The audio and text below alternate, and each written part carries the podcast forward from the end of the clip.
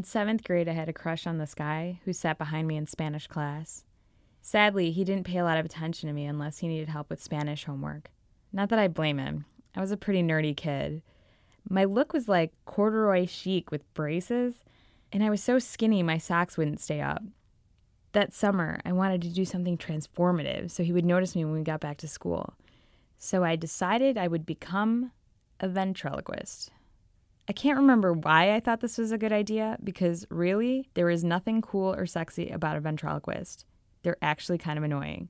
But at the time, I was sure that my impressive talent would make me an obvious choice for cute boys everywhere.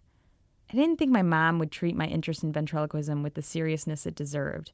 I mean, she speaks three languages and is the most cultured person I know. She raised me on fine art and classical music, not vaudeville. When she took me to the library, I snuck over to the magic and illusion section and found a book that said that I could become a ventriloquist within a week. Perfect. I remember that ventriloquism seemed super easy on the car ride home. The book said a bunch of stuff like, no one is a born ventriloquist, and anyone can master this age old skill. It taught some breathing exercises, how to speak without moving your lips, and how to make your voice sound near and far. I imagined myself in Spanish class making ridiculous comments come out of my teacher's mouth. Vamos a la biblioteca a comer hamburguesas.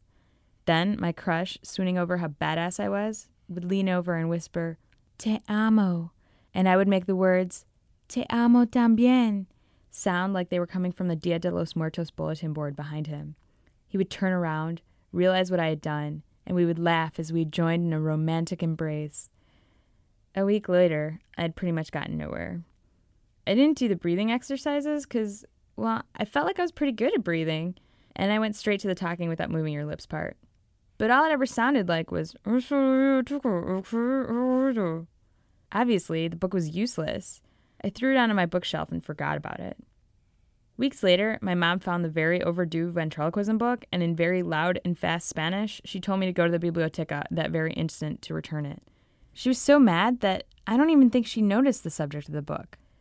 So I put it in my book bag, got onto my bike, and rode off. On the way to the library, I started to think I had been pretty close to being able to throw my voice. I just didn't give myself enough time. I'd always wanted a bell for my bike, so I looked down at my handlebars, focused on where there was no bell, and tried to make the sound come from my bike.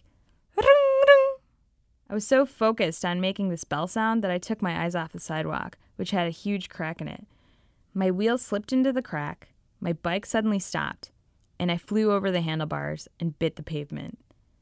The next day, I prayed that the cast on my arm would be off before school started so I could go back to being unnoticed.